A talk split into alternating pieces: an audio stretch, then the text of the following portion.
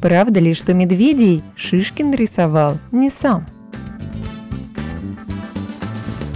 Многие считают, что Иван Иванович, будучи пейзажистом от Бога, в остальных видах живописи был слаб. Именно поэтому он попросил художника Константина Савицкого вписать в его пейзаж «Утро в сосновом лесу» медвежье семейство – на самом же деле Шишкину одинаково удавались и натюрморты, и портреты, а самой лучшей работой художника искусствоведы считают его автопортрет 1886 года. Животных он тоже писал великолепно, недаром учился у ведущего швейцарского анималиста Коллера. Но медведи в его знаменитый пейзаж действительно вписал Савицкий.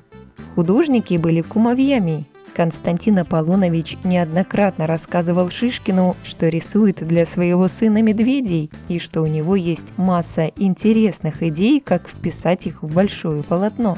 Посмотрев эскизы товарища, Шишкин решил, идеи Савицкого действительно любопытны и дал ему их воплотить на своем холсте.